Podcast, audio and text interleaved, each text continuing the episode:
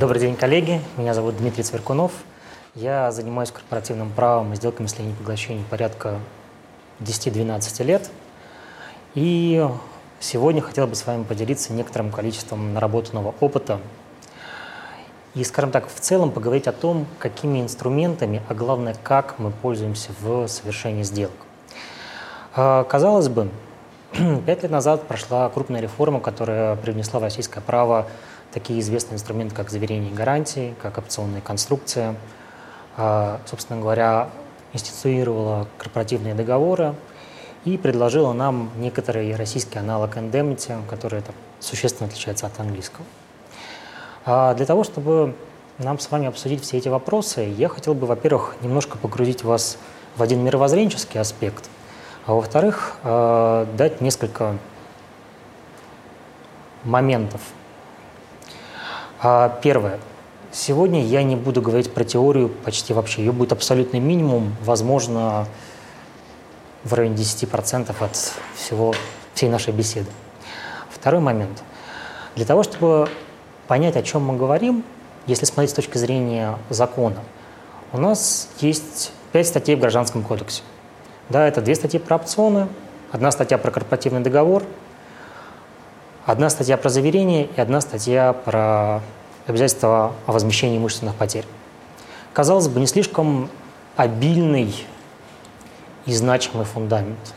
Да, есть еще два с половиной постановления Пленума Верховного Суда, которые тоже оставляют массу вопросов.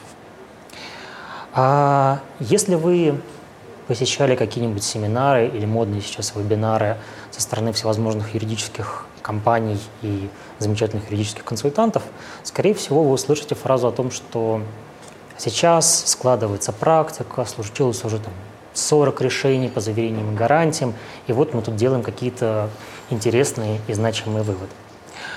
Я хотел бы немножко перевернуть эту картину, потому что, к сожалению, на сегодняшний день та практика, которая складывается не может расцениваться как какой-то значимый базис. Потому что практика, которая есть, это фактически классический случай ошибки выжившего. Да, за пять лет сложились какие-то отношения. Кто-то успел добежать до суда. Суд принял какие-то решения. Зачастую они противоречивы. Какое количество вопросов еще не было поставлено перед судом, не было поставлено перед теорией. Да, но при этом зачастую активно используются в практике, вот именно на эти болезненные точки мы пробуем с вами обратить внимание. Потому что если вообще разбираться с историей э, ошибки выжившего, да, просто небольшой контекст, да, во время Второй мировой войны э, Абрахам Вальд, венгерский математик, по заданию американского командования воздушных сил изучал проблему бронирования бомбардировщиков, которые не возвращались, в общем-то, с боевых вылетов. И проблема была как раз в том, что те бомбардировщики, которые возвращались, имелись огромное количество пробоин на крыльях, на фюзеляже, в хвосте и так далее. И задача была придумать систему бронирования таким образом, чтобы самолет ну, имел большую выживаемость. При этом забронировать его весь не получается, потому что он превращается в танк, дальше не летает, а уже только ездит по полю. А в чем возник тот момент, который привел, в общем-то, как, приводится как хрестоматийный пример ошибки выжившего. Вальд посмотрел на ситуацию в комплексе, намного более широко, чем, чем, чем те дырки на фюзеляже, которые э, ему принесли. И понял, что самолеты, которые обладают вот этими, условно в нашем случае, 40 дырками на фюзеляже, они долетают до базы. А те, которые ими не обладают, они просто не, не возвращаются домой. И, соответственно, вот важнее не то, что мы увидели в тот момент, когда они прилетели и посчитали вот это количество дырок, да, а важнее то, что мы не увидели. То есть те зоны, которые остались неповрежденными. И именно, скажем так, эти не рассмотренные в нашем случае судебной практике зоны надо будет как-то обсудить. Смотрите, мы с вами сегодня поговорим про четыре основных элемента. Да, это корпоративные договоры, Это опционы на заключение договора и опционные договоры, это заверение об обстоятельствах, и это российская индемнити, обязательство возмещения имущественных потерь. Начнем, соответственно, с корпоративного договора. Из статьи 67.2 Гражданского кодекса мы знаем, что участники хозяйственного общества или некоторые из них вправе заключить между собой корпоративный договор об осуществлении каких-то своих прав. А казалось бы, все понятно, пока не начинаешь разбираться в деталях. Потому что помимо пункта первого, где сказано все это, есть еще пункт девятый, который добавляет в эту историю ни много ни мало о кредиторов, а также иных третьих лиц, обладающих неким законным интересом. И здесь мы сразу оказываемся перед такой палитрой красок и таким богатством выбора потенциальных участников корпоративного договора, что, в принципе, он ограничен только вашей фантазией и возможностью обосновать некий законный интерес. Наиболее часто встречающаяся на практике проблема, а, в отношении которой, ну, скажем так, по-разному за последние пять лет складывались, а, складывался консенсус в юридическом сообществе, это участие общества в корпоративном договоре. А, казалось бы, сам текст статьи не предполагает такой возможности. С другой стороны, существует э, определенная объективная потребность включать общество в корпоративные договоры, и я скажу честно, мы зачастую так и поступаем, но здесь надо иметь э, в голове пару, то есть оценивать пару нюансов. Момент первый. Если вы включаете общество в корпоративный договор, это зависит, скажем так, и планируете каким-то образом вовлекать его в те обязательства сторон, да, либо какие-то собственные обязательства. Вам надо понять одно, являются ли у вас все участники общества участниками корпоративного договора. Потому что если у вас нету миноритариев, чьи права могут быть ущемлены а, дополнительными обязанностями общества, то у вас все прекрасно. Но если вы кого-то оставили за бортом, если, а, скажем так, потенциально интересы миноритариев действиями общества, обязанностями, которые предписаны в корпоративном договоре, могут быть ущемлены, в таком случае вы находитесь в зоне риска. А, поэтому здесь необходимо быть внимательным. Но при этом возникает вопрос, а зачем нужно включать общество в корпоративный договор? Один из наиболее очевидных ответов – это реализация информационных прав участников и акционеров. А в случае, если, допустим, миноритарный акционер или миноритарный участник имеет возможность запросить какую-то информацию, которая не предусмотрена законом напрямую, у вас есть два варианта. Либо вы будете делать двуступенчатую конструкцию о том, что он обязан выявить мажоритарному участнику, тот обязан запросить а, необходимые данные, и только после этого миноритарный участник их получит, либо вы напрямую налагаете обязанность на общество. Это намного более прямой и быстрый путь.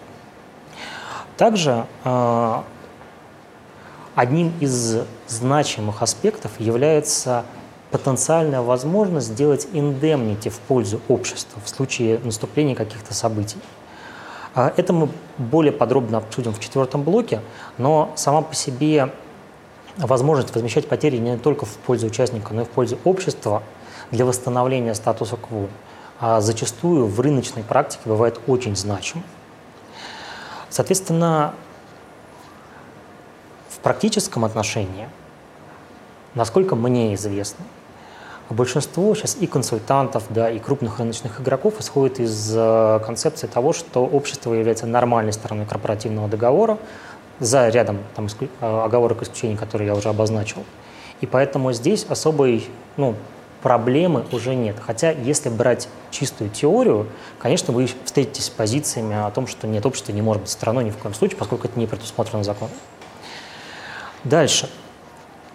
Не менее важным и интересным аспектом является, может ли быть будущий участник общества стороной корпоративного договора. И здесь надо скажем так, декомпонировать ситуацию на несколько элементов.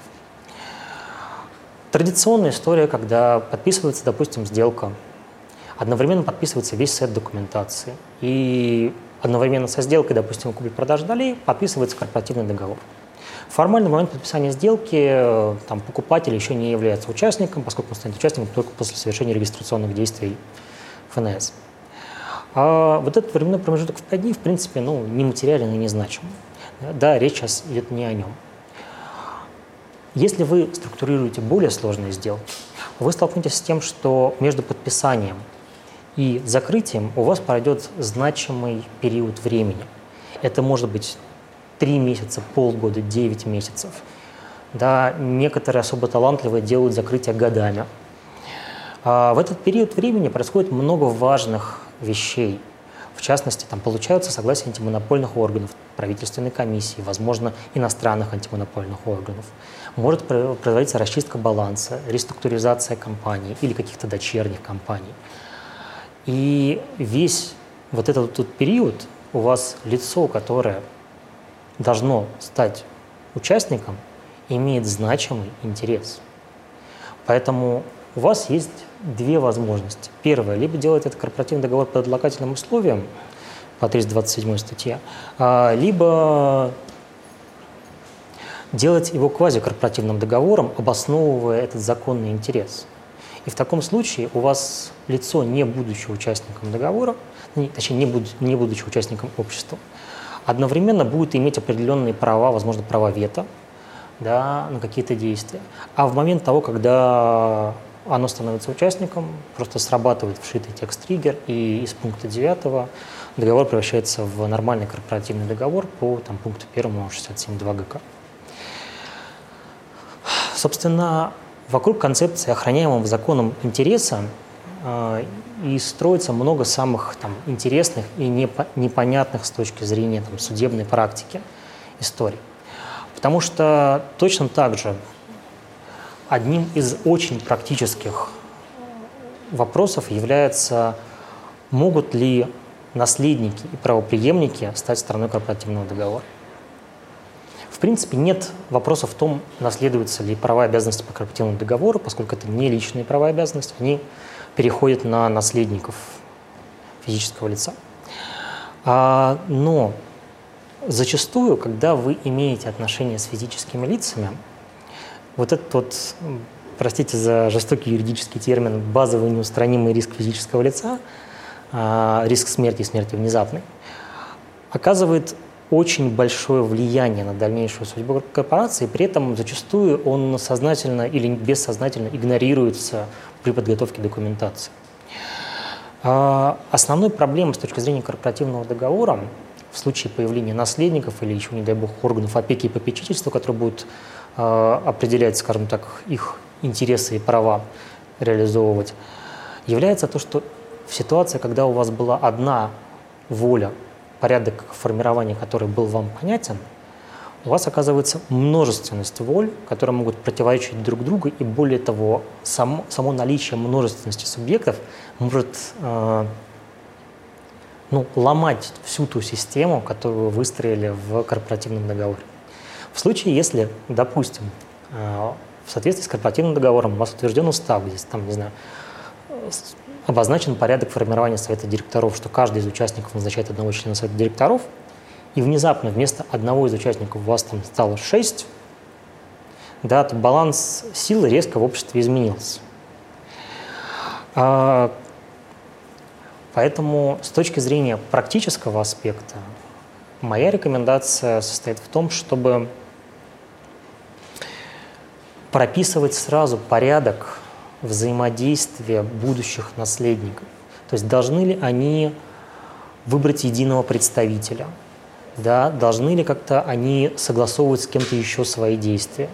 Просто если вы не зададитесь этим вопросом на этапе формирования документации, я боюсь, вам придется задаться им в суде и в сильно более проблемной обстановке.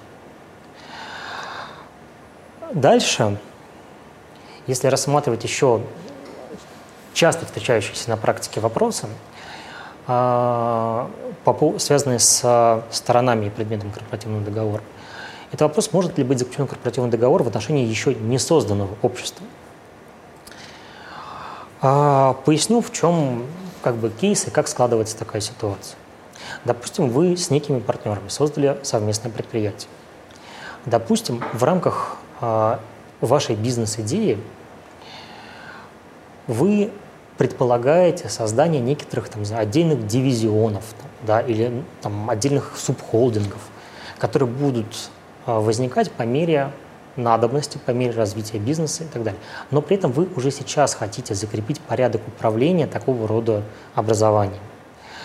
Э, скажем так, звучит немножко мудрено, но на практике зачастую складывается ситуация, когда у вас есть материнская компания с транспарентным владением, там, да, условно говоря, 50 на 50, либо близкие значения, а по отдельным направлениям деятельности, которые находятся ниже, один из участников обладает преимуществом, так, преобладающим интересом или там, более значимыми компетенциями. И поэтому, а, допустим, участником дочек является вот эта материнская компания и этот участник на какую-то долю. В этой ситуации а, мы можем сразу формировать некий проект корпоративного договора, принципе, даже его подписывать, для того, чтобы он действовал нужно будет подписывать, конечно, дополнительное соглашение, которое бы индивидуализировали то общество, в отношении которого оно применяется. Но в целом у нас сейчас законодательство не содержит какого-то внятного запрета на такого рода конструкции. Поэтому пользуйтесь. И я вообще призываю в некотором смысле быть смелее в отношении пункта 9 статьи 67.2 Гражданского кодекса. Потому что охраняемый законом интерес – это очень широкая категория. Здесь она подходит почти под любые конструкции, которые вы можете придумать, которые требуются от вас на практике или э, в рамках тех задач, которые перед вами поставит там, ваш клиент или работодатель. Соответственно, хотелось бы также поговорить про некоторые интересные аспекты содержания корпоративного договора. Но ну, начнем с самого интересного вопроса, это вопроса про деньги. А, зачастую а, одна либо несколько сторон участников корпорации имеют не, скажем так, общий интерес под названием «мы тут будем строить замечательную компанию, которая однажды захватит весь мир», а вполне конкретный финансовый интерес. Это могут быть как какие-то фонды, институциональные инвесторы, банки и так далее. И для них становится наиболее значимым вопрос того денежного потока, который они могут извлекать из этого бизнеса. Казалось бы, есть одна простая очень идея под названием «давайте будем платить дивиденды». Но у выплаты дивидендов есть один фундаментальный недостаток. А, в каждый период времени, когда вы выплачиваете дивиденды, вам необходим достаточный объем чистой прибыли. Либо накопленный заранее за предыдущие периоды, либо вот в моменте. А, в том случае, если на создаваемый вот этот вот денежный поток существуют определенные там, претензии, расчет и значимый интерес, вам необходимо будет создавать какие-то дополнительные опции а, поднятия этого денежного потока. На мой взгляд, таких опций существует ну, четыре уверенно, возможно, вы придумаете больше. Первое – это наши любимые опционы, которые будут рассмотрены чуть позднее. Смысл э, в том, что в опционную премию, которая делается ежегодно, например, можно зашить формульное определение ее размера, где одним из элементов этой формулы будет просто сумма, полученная за этот год дивидендов. Дальше стороны обозначают некоторую потенциальную нормированную доходность. И в том случае, если дивиденды выплачены, все прекрасно, опционная премия равна нулю. А в том случае, если они не выплачены, значит, другая сторона оплачивает. Соответственно, по там, завершении инвестиционной фазы или достижении там, триггеров или срока, просто в рамках этого же опциона выплачивается страйк, и доля финансового инвестора, там, допустим, переходит к основному собственнику. Вторая история – это свойственно только для акционерных обществ. Это привилегированные акции. Да, понятно, что не изменяется концепция того, что необходима прибыль для распределения и выплаты дивидендов по привилегированным акциям. Но когда вы начинаете с ними работать, вы можете изменить акцент. То есть, допустим, очередность, да, а, установить как бы пределы выплаты прибыли, скажем так, в приоритетном порядке, да, а дальше, скажем так, в общем порядке в соответствии с владением медалями. А, в этом смысле законодательство позволяет вам делать любые форматы привилегированных акциях, акций, а, единственное, что вам необходимо учитывать, что вся такая история будет публичной, поскольку вы должны будете отразить ее в уставе, там, в проспектах эмиссии и, скажем так, в массе публичных документов. Поэтому это уже не какая-то кулуарная вещь.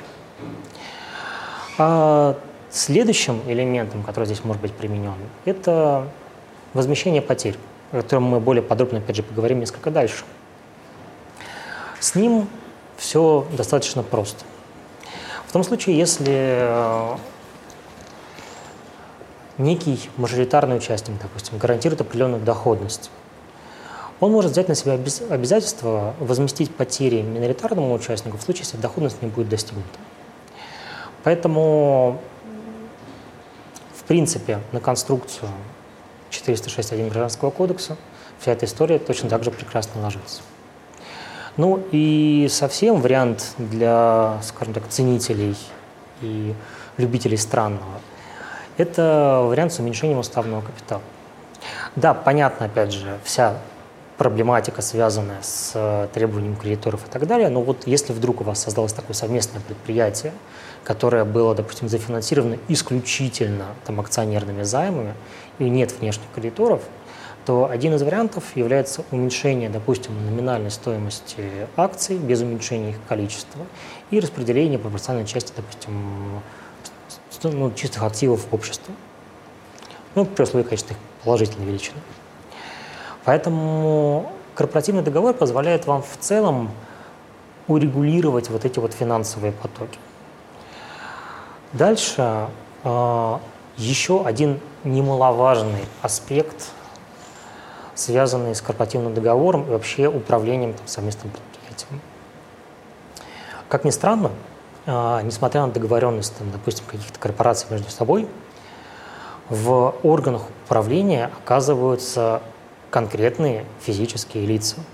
То есть кто-то конкретно будет назначен генеральным директором, членами там, правления, членами совета директоров. И наше законодательство на сегодняшний день построено таким образом, что членов органов управления общества очень просто привлечь к личной ответственности. Да, статья 53.1 Гражданского кодекса говорит, что ответственность контролирующих лиц наступает вот просто по щелчку пальцев. Соответственно, возникает вопрос – если, допустим, вы назначаете членов совета директоров, допустим, вы даете им некоторые рекомендации либо указания по голосованию, допустим, впоследствии другая сторона говорит о том, что это голосование принесло убытки для общества и начинает взыскивать с них а, вот эти вот убытки. Каким образом мы можем защитить тех лиц, которые мы номинируем в органы управления? Здесь, опять же, нам на помощь приходит э, наша замечательная индемнити, да, обязательство возмещения потерь, э, которая говорит о том, к примеру, может быть сконструировано таким образом, что стороне возмещаются потери в полном объеме претензий к номинированным этой страной лицам. А дальше вам потребуется некоторый дополнительный договорный элемент, который бы создавал связку между этим лицом и вашими потерями, для того, чтобы доказать, что они у вас наступили, ну, это может быть совершенно спокойно там, какая-нибудь независимая гарантия, да, или то же самое, допустим, поручительство по каким-то их обязательствам. Поэтому при всей сложности и накрученности такой истории вы фактически приводите любые требования к этим лицам к игре с нулевой суммой потому что никто в таком случае не будет фактически заинтересован для того, чтобы взыскать что-то с этих лиц, потому что сам заплатит аналогичную сумму, которая вернется этим же лицам. Дальше. Корпоративный договор э, позволяет нам использовать такую замечательную вещь, как штрафные опционные конструкции. В том случае, если у вас возникает опасность того, что вы не договоритесь по какому-то вопросу, наступит, допустим, дедлог, или у вас э, возникнет ситуация, когда одна из сторон ведет себя недобросовестно и необходимо каким-то образом расходиться, у нас судебная практика совершенно прекрасно признает возможность наличия штрафных опционов. Что это значит на практике? К примеру, вы можете установить, что в случае нарушения или в случае наступления каких-то определенных обстоятельств вы вправе выкупить другую сторону не по рыночной стоимости, а, допустим, там, каким-то дисконтом. Этот дисконт может быть там, от каких-то, допустим, 20% до просто выкупа за 1 рубль. И на сегодняшний день э, судебная практика вполне признает такую возможность. Потому что это рассматривается не как какая-то нерыночная сделка, да, а как мера ответственности за неисполнение своих обязательств. И, собственно, ну, мне кажется, такие наиболее интересные вопросы по корпоративному договору мы осветили. Более подробно сейчас а, мы поговорим про другие элементы. Собственно, в них мы будем часто возвращаться к корпоративному договору, потому что он содержит почти все эти элементы в себе зачастую при написании. Но пока же мы потихонечку перейдем к опционам. У нас законодатель в своей великой мудрости предусмотрел э, целых две конструкции в виде опционного заключения договора и опционного договора. Скажем честно, нормальным людям было долго непонятно, зачем было это сделано и в чем разница между этими конструкциями. Но если мы, опять же, спускаемся на уровень очень-очень меркантильной практики, то фактически у нас есть опционное заключение договора, котором договора в моменте нет, есть только оферта и возможность совершить акцепт. И у нас есть опционный договор, в ходе которого стороны обязуются заключить некий договор в будущем. В чем вообще разница с практической точки зрения и практики применения этих конструкций? А, скажем так, стало уже общим местом в том, что все опционы, человек, ну, 99% опционов на доли совершаются по модели опционного заключения договора. Это очень удобный инструмент. Почему? Потому что у вас нотариальная сделка, нотариальная оферта, нотариальный акцепт. И дальше возможность автоматизма, который не требует участия другой стороны. Вы предоставили акцепт нотариусу, нотариус отправил документы в налоговую, замечательно, регистрационные действия прошли, поздравляю, вы собственник компании. А с точки зрения акций, к сожалению, такая история работает, ну, честно, плоховато без дополнительных костылей, про которые мы с вами сейчас еще поговорим. Пока же я хотел отметить некоторое количество особенностей опционов, в принципе. А, во-первых, что важно, опционы позволяются как бы как в модели call, так и в модели put. А, поясню для, скажем так, коллег, которые чуть менее погружены в тематику. Опцион call это ваше безусловное право купить в случае наступления какого-то события. Да, желание продавца при этом не имеет значения. Опцион put – это ваше, как продавца, безусловное право продать акции либо доли в случае наступления какого-то события. Желание покупателя в этом значения не имеет. Соответственно, и та, и другая конструкция возможна. Дальше. А, это, скажем так, базовый уровень нужно идти глубже. А, точно так же через опционы у нас могут быть структурированы tag-alone right и drag-alone right. Соответственно, одно – это право присоединиться в случае, если продает другой участник. Да, допустим, вы миноритарный акционер, которому совершенно не улыбается сидеть э, без каких-то прав с новым партнером, которого вы не понимаете, поэтому вы хотите вместе с мажоритарным участником продать полностью свой пакет. А второе же – это право потребовать продажи вами пакета новому инвестору в том случае, если как бы, он заинтересован в покупке там, всей компании целиком. Опять же, нормально структурируется через опционы, более подробно поговорим чуть позднее. Дальше. А, опционы могут быть штрафными, это мы уже обсудили. Качестве условия реализации опциона может быть любое действие, событие, обстоятельство и так далее. А, когда мы дойдем до проблематики, мы с вами чуть более подробно обсудим, каким образом а, документировать такого рода вещи. И, собственно, что еще хотел сказать, что допускается установление фиксированной опционной цены. Да, это как бы работает как для формальных штрафных, штрафных опционов, так и установление цены опциона в зависимости от некой формулы, в зависимости от там, не знаю, экономических показателей, там, э, в общем, любых факторов, которые вы придумаете. Это как бы ключевые особенности. Теперь перейдем к ключевым э, проблемам. Проблема первая же – это как раз автоматическая реализация опционов в отношении акций. Как я сказал, с долями проблем нет. Это прямо идеально ложится конструкция на то, что у нас написано в законе. Но с акциями все сложно. Почему? Потому что любая операция с акциями требует явно выраженной воли лица, ну, воли продавца.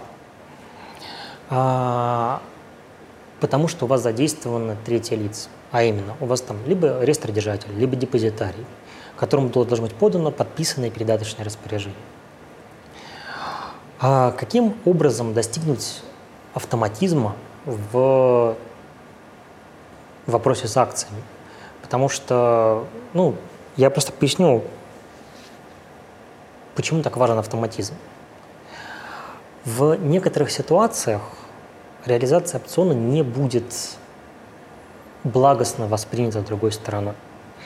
Другая сторона зачастую может хотеть повлиять на эту ситуацию каким-то негативным образом, воспрепятствовать реализации, да, там, не предоставить документов каких-то, если она может их не предоставить. И поэтому автоматизм, особенно для штрафных опционов, это ну, такая просто абсолютно необходимая, крайне значимая вещь. Соответственно, возвращаясь к акциям. А, ну, практика нашла пока два решения, которыми можно воспользоваться. Первое. Делать договор в нотариальной форме, и делать передаточное распоряжение с исполнительной надписью «Нотариус». Конструкция несколько экзотическая, на практике применяется не так часто, при этом а, суды подтверждают возможность применения. Реестродержатели точно так же со скрипом, но принимают а, придатки с исполнительной надписью «Нотариус». Так что при необходимости пользуйтесь. Другая история – намного более комфортная для всех возможных сторон. Это в случае, если акция находится в депозитаре. В таком случае просто продавец, покупатель и депозитарий подписывают трехстороннее соглашение, где определяют порядок передачи акций в случае заявления акции. Даются заранее подписанные передаточные распоряжения, и после этого вы достигаете того самого автоматизма, который вы желали. Потому что у вас есть некоторое независимое лицо, которому вы приносите а, там, документы, подтверждающие акцепт, и после этого сделка происходит. Что нужно сказать про документы, подтверждающие акцепт? Потому что это на самом деле огромнейшая головная боль в том случае, если вы не очень подробно отнесетесь к этому вопросу на этапе подготовки документации.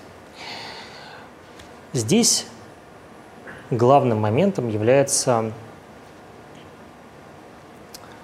то, что те триггеры, которые вы установили, те а, особенности, допустим, финансовых показателей или наступление каких-то событий. Во-первых, вам надо детально проговорить с нотариусом, в случае, если вы делаете, допустим, это в режиме нотариальной оферты и последующего нотариального акцепта, да, то есть по модели опционного заключения договора. И при этом вы с нотариусом должны договориться не просто о факторах, а о том, какой подтверждающий документ нотариус примет в качестве доказательства наступления триггера. И несмотря на всю простоту этой мысли, она очень нетривиальна, потому что придумать подтверждающие документы, желательно объективного свойства, а на все случаи жизни бывает очень и очень сложно. Ну, к примеру, а если вы сталкивались с такого рода сделками, вы зачастую могли наткнуться на конструкцию, что, допустим, триггером для опциона является превышение там, показателя долг, деленный на ебеду, свыше такого-то, какого-то значения. И казалось, все понятно, пока не начинаешь разбираться, потому что что такое долг? Да, а как конкретно подтверждается его размер? По какой отчетности он будет подтверждаться? Какими строками баланса ну, то есть вы считаете долгом? То же самое, что какое определение беды вы используете, какие строки баланса и так далее. И, к сожалению, вот, дорогие коллеги, вам надо в этот вопрос погрузиться, это дело будет описать, договориться с нотариусом, что вот расчет по такой-то формуле на основании такого-то документа он принят.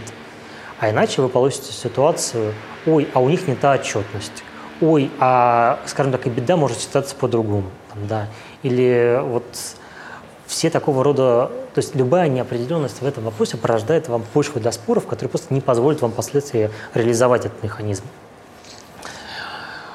Но есть еще более страшная ситуация, когда триггеры нельзя подтвердить каким-то объективным способом. То есть, допустим, есть что-то упирающееся там, в оценку, на котором может представлена контроценка, да, или наступление каких-то, там, не знаю, расчетных финансовых показателей или что-то в этом роде. И нотариус, взглянув на, там, допустим, принесенную вами формулу, убежит от вас с воплями и квадратными глазами, словами, что он никогда не будет это заверять и никогда это не примет. И в этой ситуации есть одна изощренная конструкция, которая иногда встречается на практике. Пользоваться осторожно и понимая, что вы делаете. Это так называемые двойные опционные конструкции.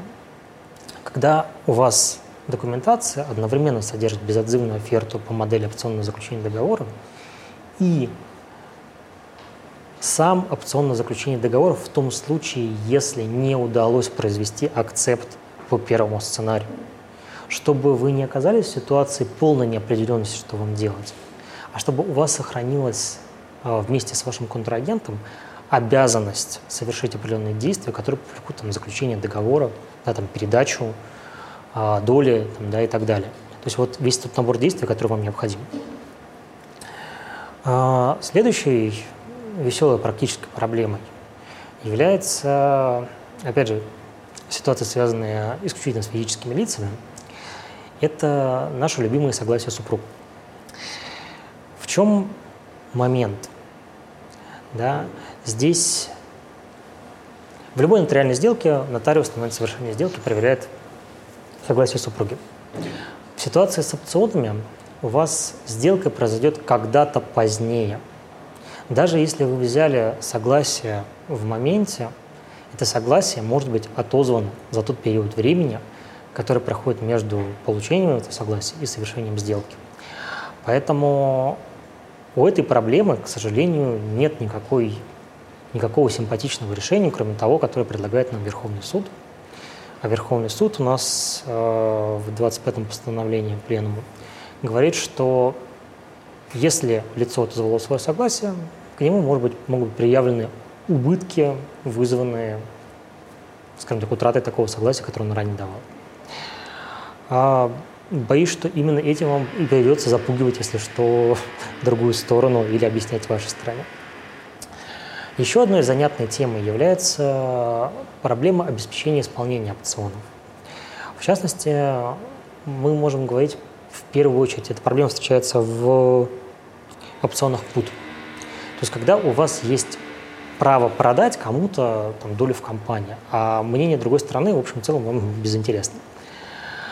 А, в чем эта проблема? У вас, в принципе, это встречные обязательства. И законодательство нам говорит о том, что для того, чтобы требовать с другой стороны исполнения своей части встречного обязательства, вы должны исполнить свою. То есть вы должны поставить долю либо акции – Допустим, вам даже удалось это сделать. А где гарантия того, что вы получите немедленно там, а, тот финансовый результат, те деньги, на которые вы рассчитываете? То есть ваш риск в том, что вы отдали там, долю в компании, и после этого пару лет радостно судитесь за то, чтобы вам выплатили деньги, допустим, вам их не выплачивают, долю вам возвращают, а компания находится совершенно не в том состоянии, в котором вы ее отдавали. И тут просто количество бардака на квадратный сантиметр документации здесь просто космическое. Для того, чтобы избегать такого рода вещей, а, мы в своей практике зачастую используем, в общем, в целом достаточно банальные обеспечительные меры, которые позволяют не попадать в такие ситуации. Самая простая история здесь, конечно же, там, голосующий залог до момента оплаты. Да, история чуть э, посложнее и поинтереснее. Да, обязанность внести обеспечительный платеж в размере страйка по опциону. Страйк, то есть это той суммы, которую вы должны получить за долю, которую вы продаете. Заранее до даты официального акцепта. То есть выстраивается конструкция, что вы за определенное количество времени уведомляете другую сторону о намерении совершить акцепт. Та сторона должна внести обеспечительный платеж. В том случае, если она этого не делает, вы понимаете, что у вас уже есть проблема, да, и значит не надо отдавать долю, надо как-то ее решать для того, чтобы не оказаться в ситуации последующей. Ну и плюс, соответственно, обязанность по внесению обеспечительного платежа может быть отдельно просужена. Если обеспечительный платеж внесен, вы совершенно спокойно отдаете долю в компании, обеспечительный платеж зачитываете в оплату, прекрасно, все счастливы. А дальше я хотел бы с вами поговорить про вот тут второй уровень а, с тегами и дрэгами. Потому что с прямыми опционами, ну, все более или менее понятно. Существуют проблемы, существуют какие-то практические решения, некоторые из них поддержаны практикой, по некоторым из них практики даже близко никакой нет. Но те вопросы, которые идут дальше, ну, скажем честно, они в принципе имеют малое количество реализаций и малое количество дел по такого рода вещам возникает. А, скажем так, у вас есть, допустим, некая история, связанная с там, Write и Dragon Write. А существует классическая модель закрепления такого рода истории в документации. Классическая модель выглядит следующим образом. Прописывается договорное обязательство не совершать сделку, пока вот не реализовано вот это вот ваше право. Или точно так же прописывается ваша там обязанность э, присоединиться к сделке в случае, если там, это будет потребовано другой стороной. Как и с любым договорным обязательством, здесь есть главная проблема в виде лобового нарушения этого обязательства. То есть Допустим, другая сторона абсолютно наглым образом игнорирует свои обязательства, вам не предлагает присоединиться к сделке, совершает эту сделку, и дальше вы, опять же, начинаете радостно с ними судиться, параллельно судитесь там, знаю, с, с тем инвестором, который уже дело приобрел, да, там, пытаетесь вернуть долю обратно с тем, чтобы там, были удовлетворены ваши права и интересы. Затяжная и достаточно бесполезная история. В принципе, точно такая же конструкция может быть реализована через опционы. К примеру, а здесь возможно там, два сценария с опционами.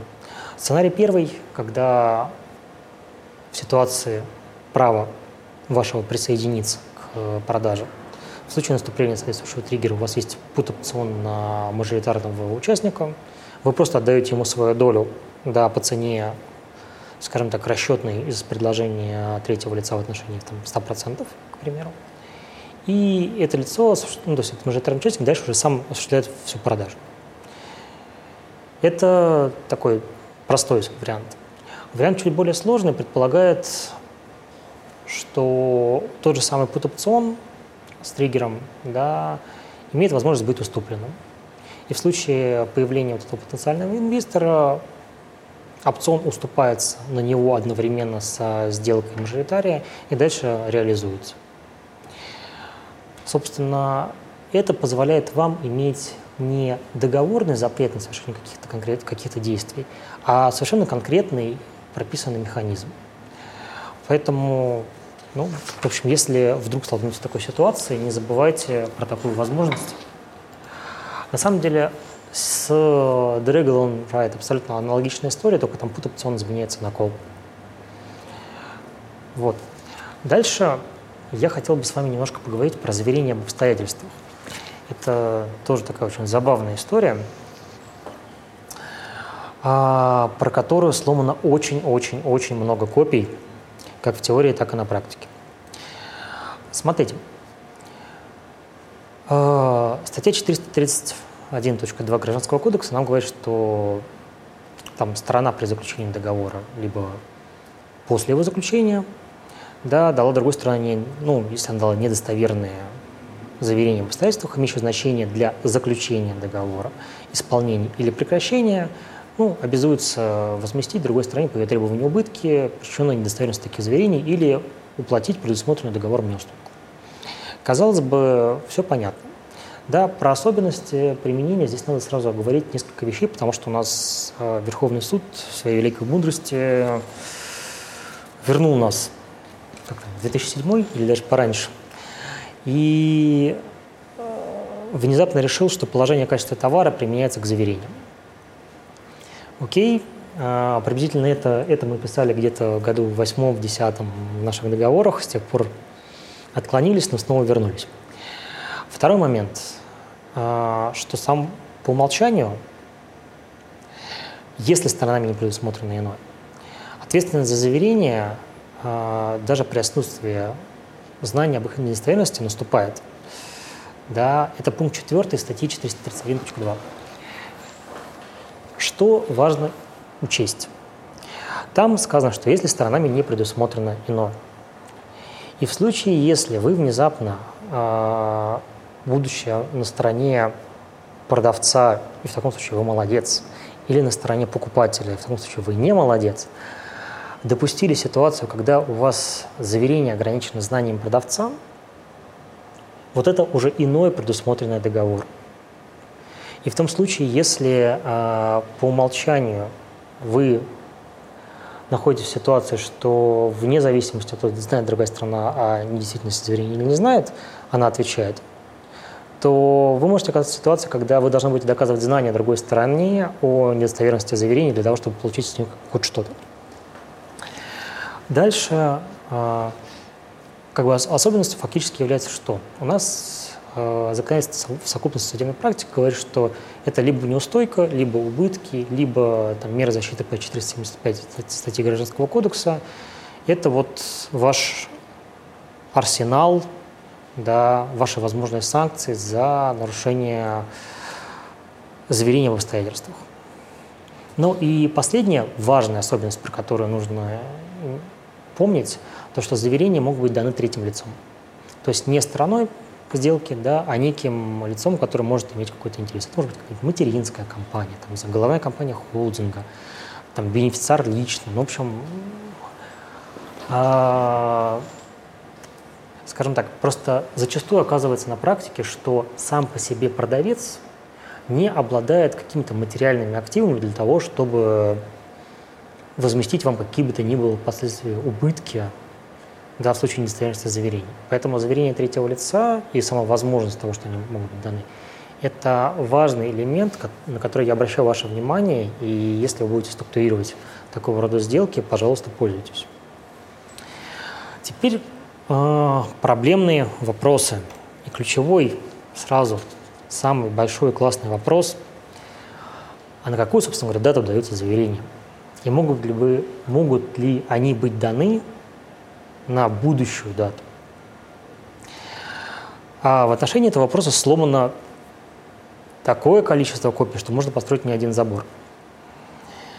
А базовая догматическая концепция исходит из того, что заверения могут быть даны только в отношении тех фактов и обстоятельств, которые имеют место на момент заключения договора. Здесь у практиков сразу возникает масса вопросов. Допустим, у вас есть длинная сделка. У вас есть дата подписания, на которой вам были даны заверения.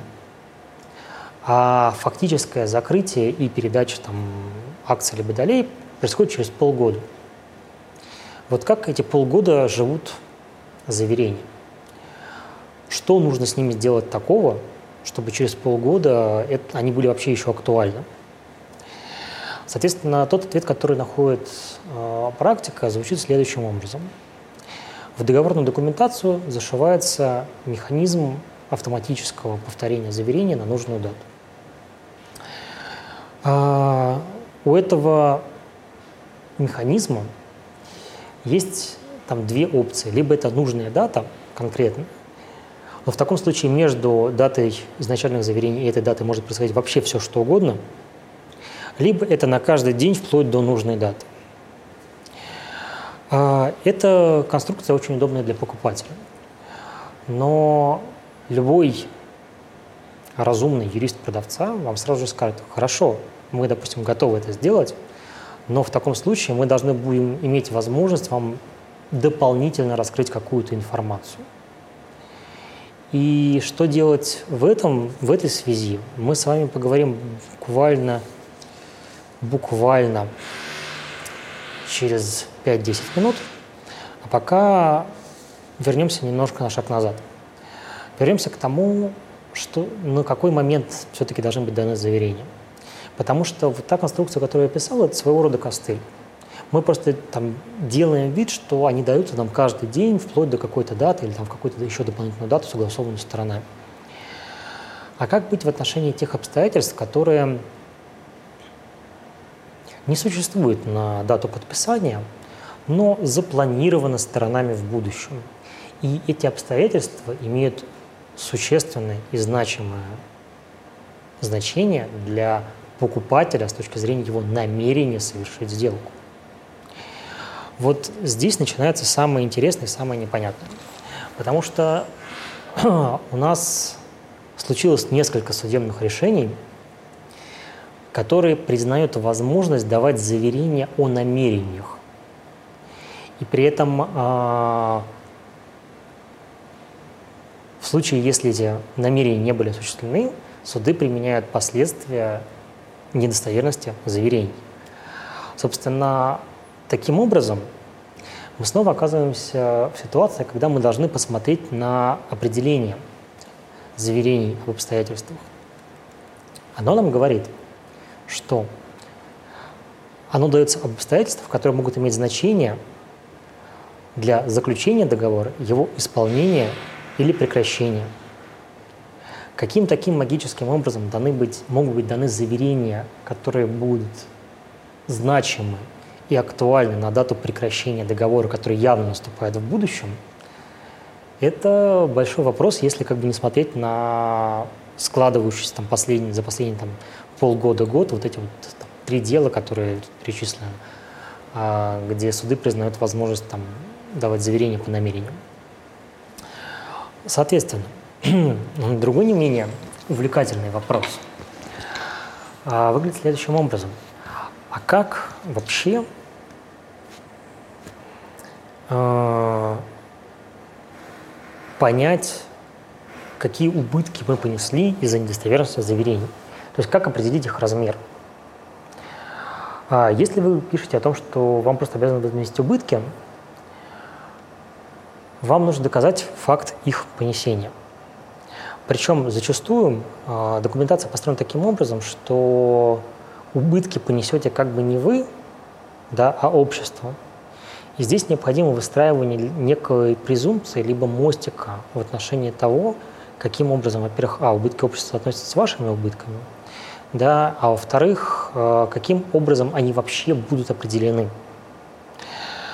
Потому что одной из, э, ну, скажем так, практических историй, связанных с убытками, является вариант, э, допустим, сравнения оценок – да, то есть предполагается, что на дату совершения сделки вы, вы получили какую-то оценку, и в дальнейшем тот же самый оценщик производит оценку с учетом обстоятельств, которые там, были недостоверны.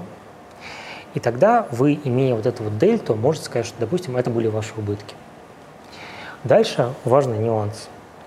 В том случае, если существовало заверение про какой-то, допустим, порядок ведения дела в обществе, а, и оно оказалось недостоверным, вы получили какие- какие-то убытки. Опять же, речь идет о, о ситуации рубль за рубль, когда каждый рубль убытка общества является вашим убытком. Или ситуация, когда, допустим, он должен быть модифицирован на коэффициент вашего участия. Я просто, когда, скажем так, я призываю вас не забывать об этих моментах, когда вы готовите документацию. Потому что если вы об этом не подумаете в, в нужный момент, да, в момент подготовки, вы окажетесь в ситуации абсолютно волюнтаристского определения там, убытков судом, да, просто потому что вам скажут, что, допустим, убытки общества – это не ваши убытки, до свидания. А такого рода практика и прецеденты существуют.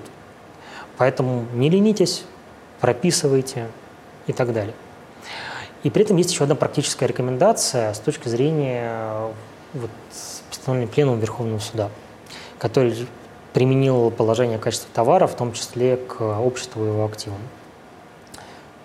Если коротко, исключайте, просто вот сразу, целиком.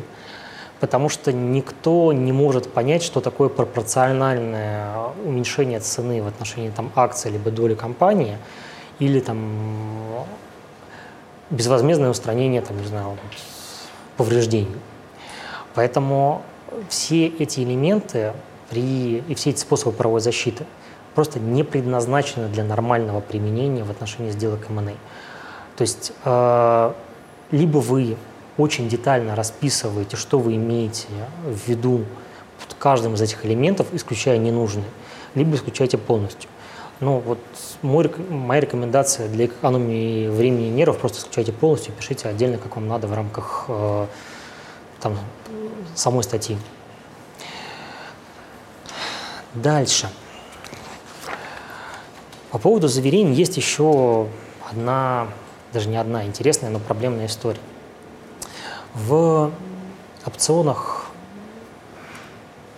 по модели там, on Write и Dragon on Write у вас есть определенная диспропорция знания сторон да, и, собственно говоря, тех заверений, которые могут быть ими даны.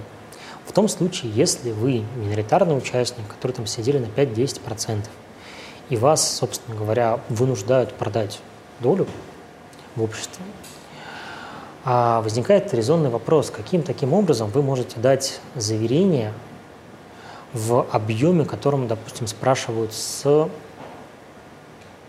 основного мажоритарного продавца.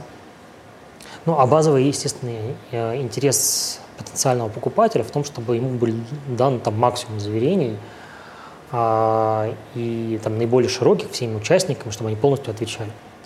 Если вы оказались в ситуации юриста, который представляет интересы такого лица, а, тут, на мой взгляд, существуют две более-менее симпатичные конструкции. Либо вы сразу в, там, в рамках будь то корпоративный договор, где будет закреплен вот этот вот механизм, а, либо какой-то там, не знаю, отдельный опцион, вы просто прописываете тот объем заверений, который будет давать участник, который, ну, миноритарный, входит в эту большую сделку. И здесь есть два варианта. Либо это просто а, титул плюс какие-то супер ограниченные заверения в отношении бизнеса, то есть только то, что, допустим, стало известно из там, бюллетеней общих собраний. А, либо все заверения, которые дает мажоритарный участник, но с оговоркой о том, что, ну, о знании продавца. Да, как мы уже обсудили, эта оговорка вас спасет от ответственности за недостоверность заверений о недостоверности которых вы не знали. Поэтому здесь, скажем так, если вы сталкиваетесь с такими конструкциями на практике, внимательно к ним отнеситесь и подумайте, как они будут применяться и восприниматься там, судом и даже потенциальным приобретателем компании в совокупности. Да, потому что, опять же, э, там, в этом смысле подготовка – залог вашего успеха да, и успеха там, вашей компании, вашего клиента и так далее. А, дальше самая большая интересная история, связанная с заверениями – это что делать с их недостоверностью? Ну, здесь как бы есть несколько моментов. Да? Допустим, если мы говорим, что заверение заведомо недостоверно, то первое, любые соглашения, которые ограничивают по ним ответственность, ничтожны. Да, а что это влечет на практике? Вы не можете применить там, ограничения по de вы не можете применить ограничения по баскету. В том случае, если э, было сказано, что, допустим, вы не можете э, расторгнуть договор в случае, если заверение было существенным, ответ «теперь можете». Второе. Бремя доказывания умысла находится на том лице, которое нарушило обязательства. Опять же, в нашей ситуации лицо само должно доказать что оно не знало и, скажем так, о недостоверности заверения и умышленно не вводило его в заблуждение. Это, на самом деле, сложный доказываемый состав, поэтому тут преимущество находится на стороне лица, который это заверение получил. И, соответственно, да, как я уже сказал, в случае заведомого недостоверности заверения невозможно заключить право на отказ от договора. Дальше. Увлекательная история, почти детективная, связанная с сознанием покупателя. Сейчас, я надеюсь, все немножко проснутся, да, потому что тут, правда, начинаются абсолютно фантастические истории в судах. А в чем базовый момент? Если покупатель фактически знал о недостоверности заверения, даже, допустим, заведомо э, недостоверного там, да, для продавца, он лишается правовой защиты. Поэтому здесь начинается в любой сделке игра под названием «А кто что знает?», «А кто кому какие инфо- какую информацию передавал?», «А кто был надлежащим получателем информации?» и так далее.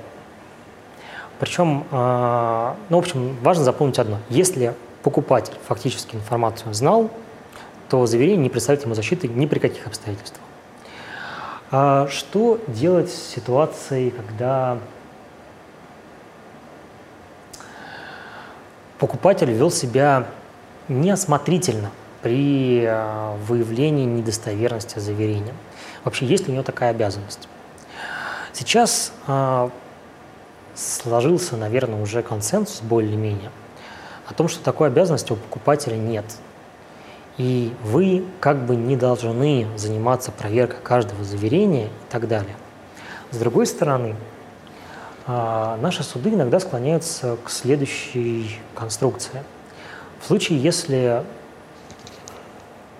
заверение, а, скажем так, относится в отношении факта, который носит публичный характер, они пытаются применить каким-то образом, а, то есть вменить знания – а к чему это приводит на практике? Какая там практическая рекомендация в связи с этим? А если вдруг а, вы получаете, допустим, какие-то заверения, да, получаете там какое-то письмо о раскрытии в сделке, про которое мы сейчас поговорим, не поленитесь там накануне сделки или в день сделки открыть все публичные источники и проверить, нет ли чего-нибудь интересного. То есть откройте там, не знаю, кат арбитра, откройте там э, сведения о заявлениях, поступивших в налоговую, да, какой-нибудь ЕФРС ДЮ, там, да, и все вот эти вот замечательные, страшные аббревиатуры. А в случае, если вы там что-то найдете, просто берите большой красный рычаг, дергайте за него, просто тормозите сделку. А дальше получаете либо какие-то внятные объяснения от вашего контрагента, а, либо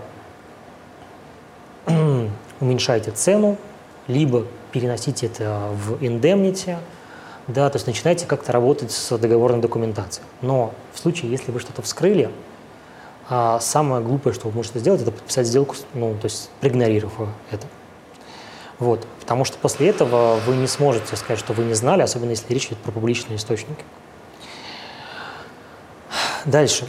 И в связи с этим возникает самая большая и классная история, которая не урегулирована законом приблизительно никак, есть только на практике. А у вас есть такая штука, которая называется письмо о раскрытии. Что это за документ? Допустим, вы на стороне покупателя. Продавец выдал вам там 50 страниц заверений обо всяком. И дальше, там, накануне сделки, в день сделки или незадолго до сделки, предоставляет вам некое письмо, в котором сказано, что, ребят, это все, конечно, так, но вот тут мы немножко наврали, здесь немножко не так, да, и вот здесь на самом деле нас там, вот есть судебное дело, на которое может там повлечь миллиардные убытки. А вы, как только получили это письмо, поздравляю, вы стали лицом, которое знает о недостоверности заверений и, соответственно, не имеет, не имеет никакой защиты. Поэтому на самом деле работа с письмом о раскрытии – это такой э, отдельный увлекательный элемент – с одной стороны, у вас нет возможности его не принять, да, потому что вам там могут его из рода отправить по почте, вручить в канцелярии без комментариев и так далее.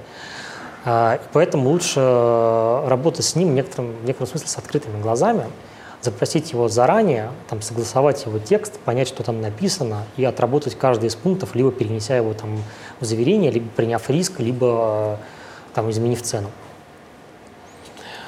А, какие есть вообще рекомендации в отношении заверений и, скажем так, их предоставления?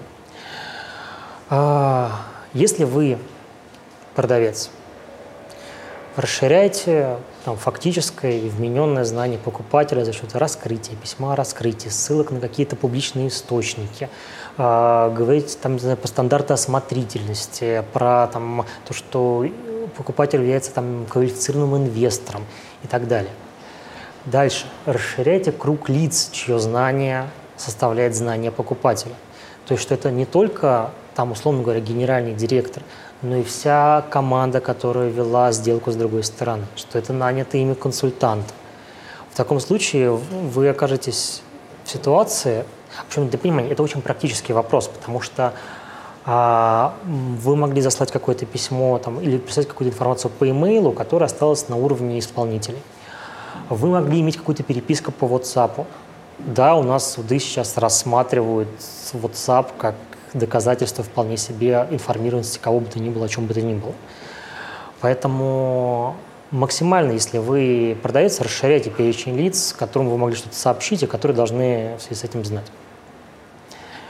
А, ну и при этом, соответственно, ограничивайте заверение своим знанием да, и минимизируйте э, круг лиц, чье знание составляет знание продавца.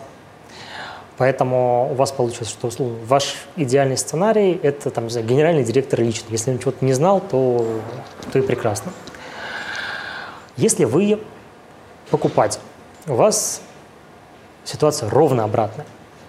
Ваша задача – ограничить раскрытие в договоре максимально.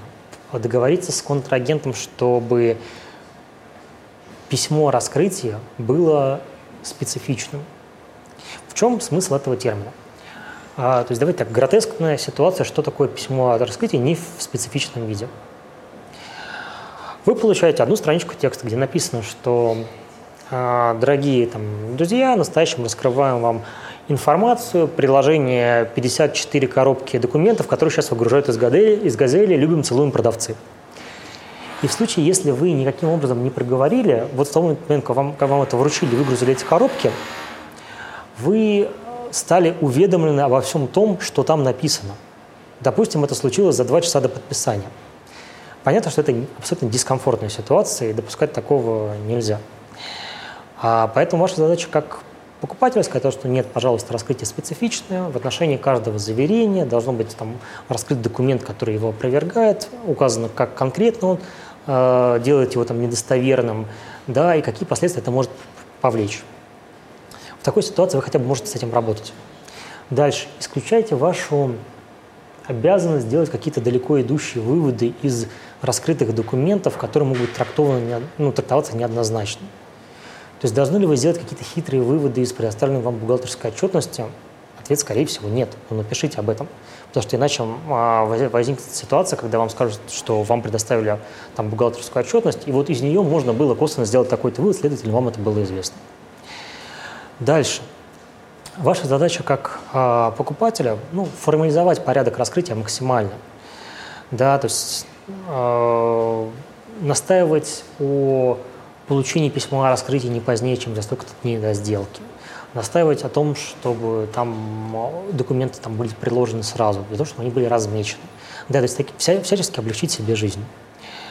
Дальше, э, в случае, если вы находитесь в ситуации длинной сделки, и вам, допустим, на подписание дали какое-то письмо о раскрытии и, скажем так, закрытие сделки, передачу акций далее планируется там, через полгода, а продавец, естественно, захочет дать вам второе письмо о раскрытии.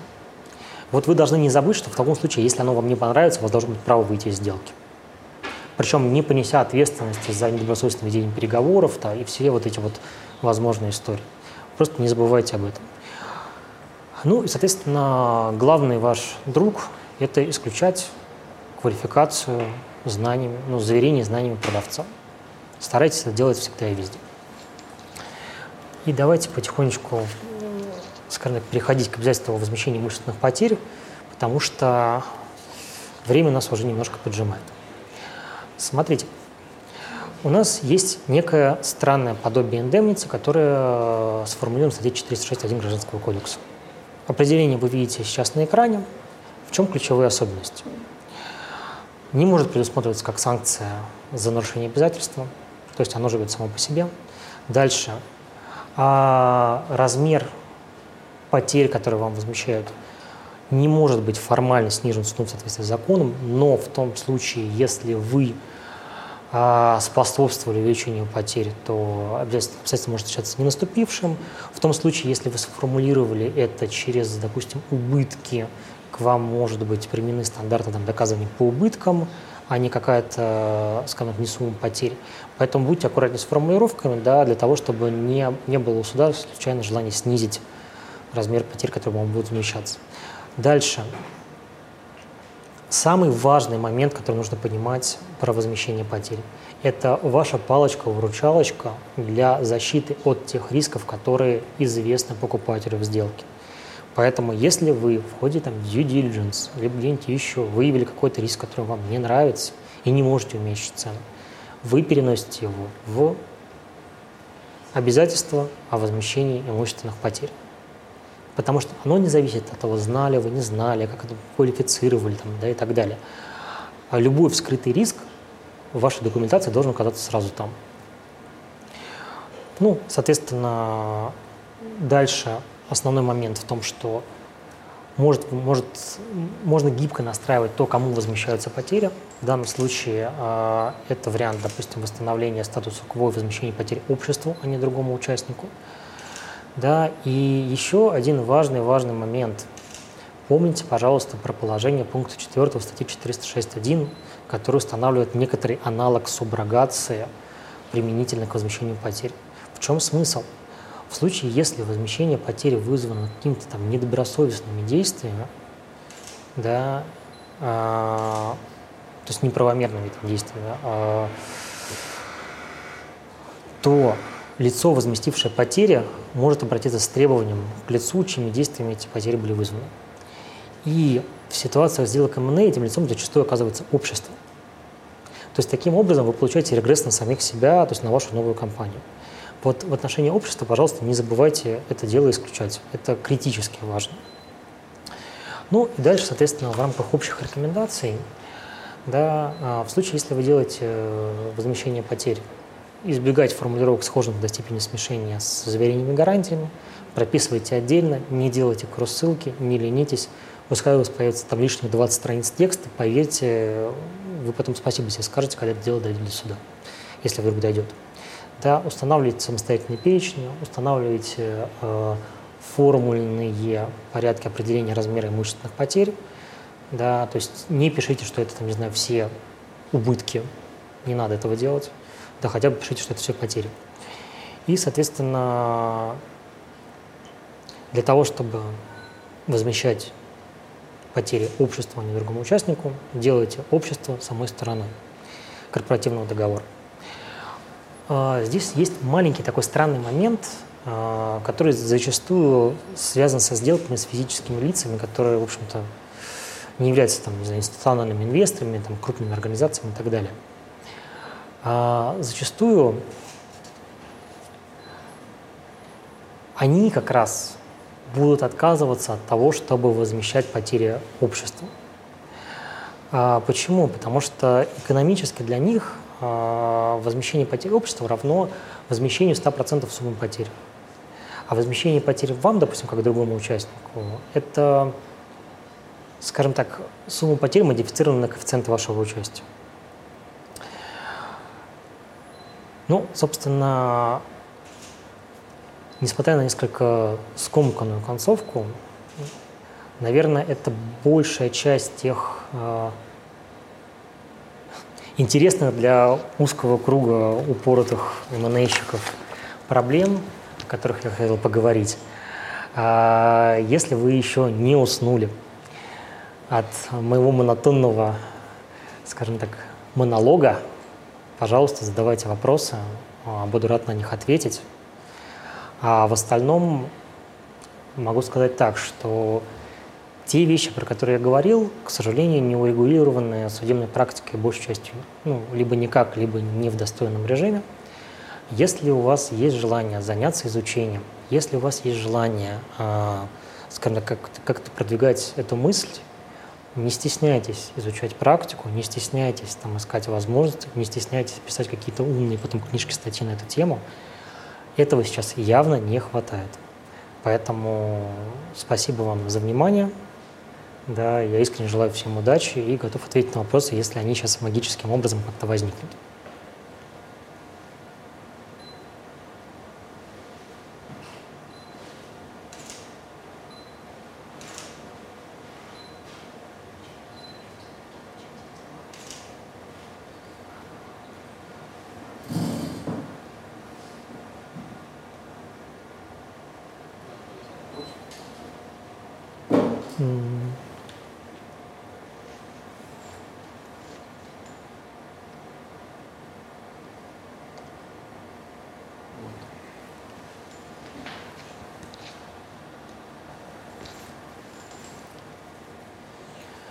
А, смотрите, интересный вопрос. А, для тех, кто не видит, поясню, можно ли делать возмещение потерь в отношении директоров за голосование по директиве, если возмещение потери возмещается лишь при осуществлении предпринимательской деятельности. Здесь надо понять, между кем происходит возмещение потерь. А речь не идет о том, что вы возмещаете потери директорам. Речь идет о том, что другая сторона корпоративного договора возмещает потери вам в объеме требований, которые могли бы быть предъявлены директорам, голосовавшим по директиве.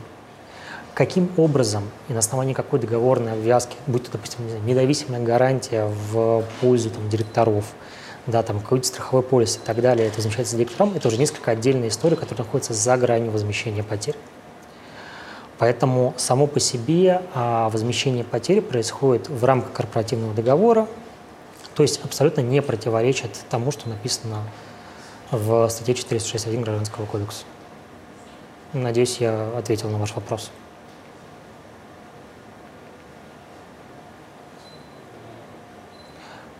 А, если вопросов... Так. Да, тут спрашивают, можно ли получить презентацию. Я думаю, что коллеги, которые организуют все это прекрасное мероприятие, конечно же, ее разошлют или где-то выложат. Поэтому ответ, наверное, тоже да. Тогда всем еще раз огромное спасибо за внимание. Надеюсь, что это было не очень скучное мероприятие для вас. Поэтому на этом все. Спасибо. Оп. Сейчас нет, нас успели догнать вопросом. При продаже сделки в отношении продавца физического лица акционера какие сведения лучше уточнить? Эм, Алексей, я буду признателен, если вы немножко раскроете мысль. Потому что, честно говоря, не очень понятно, что конкретно вы хотели спросить.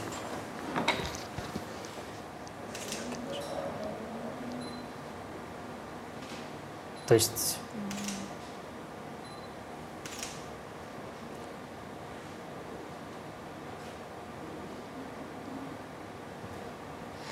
Так, при продаже акций. А, при продаже акций в отношении продавца физического лица, акционера, какие сведения лучше уточнить?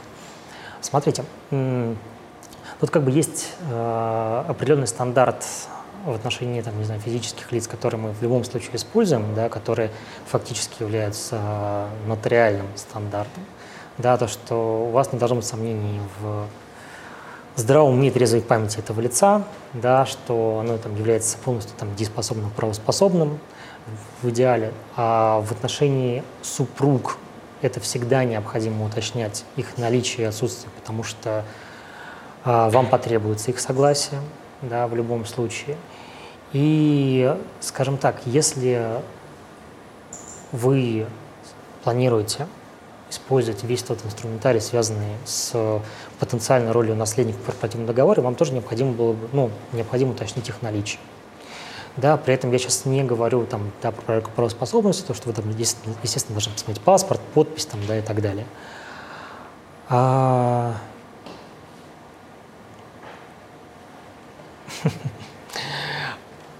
Собственно говоря, надеюсь, я кратко ответил на вопрос, но, скажем так, он не совсем э, относится к какой-то специфике, связанной с акциями, да, вот скорее несколько такая общая правоспособность.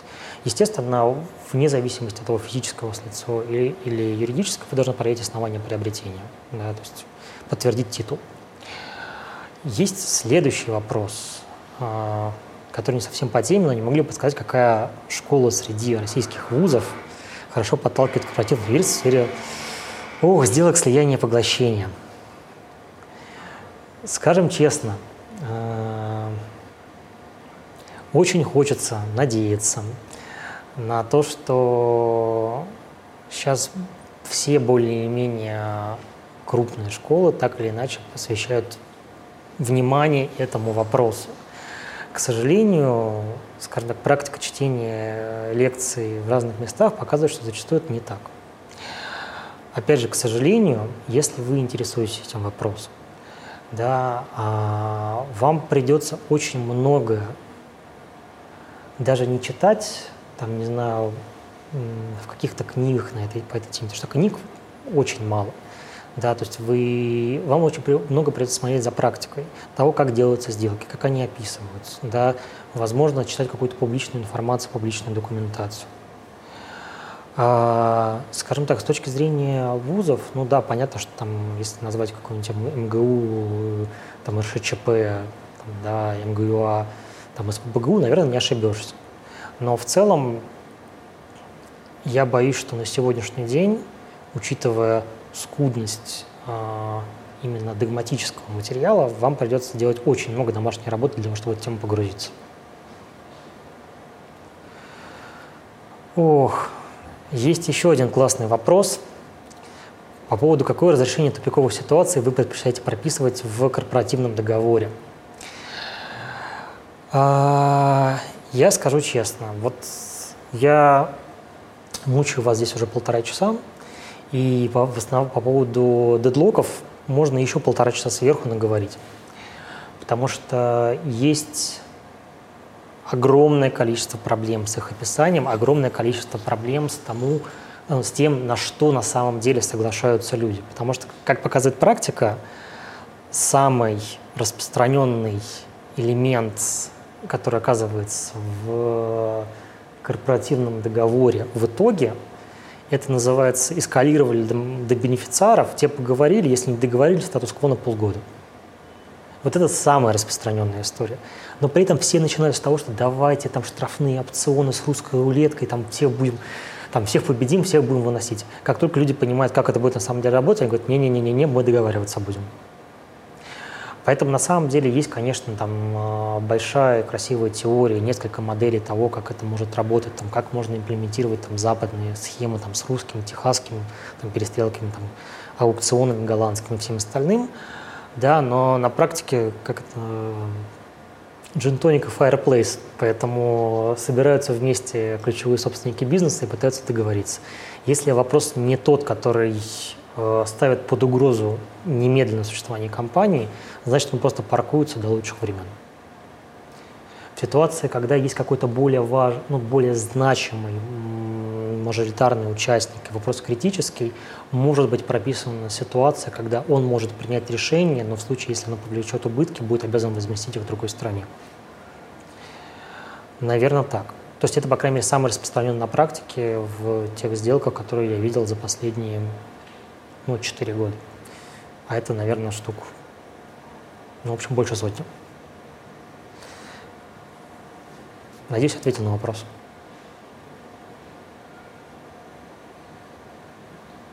Все, тогда еще раз огромное спасибо за интересные вопросы.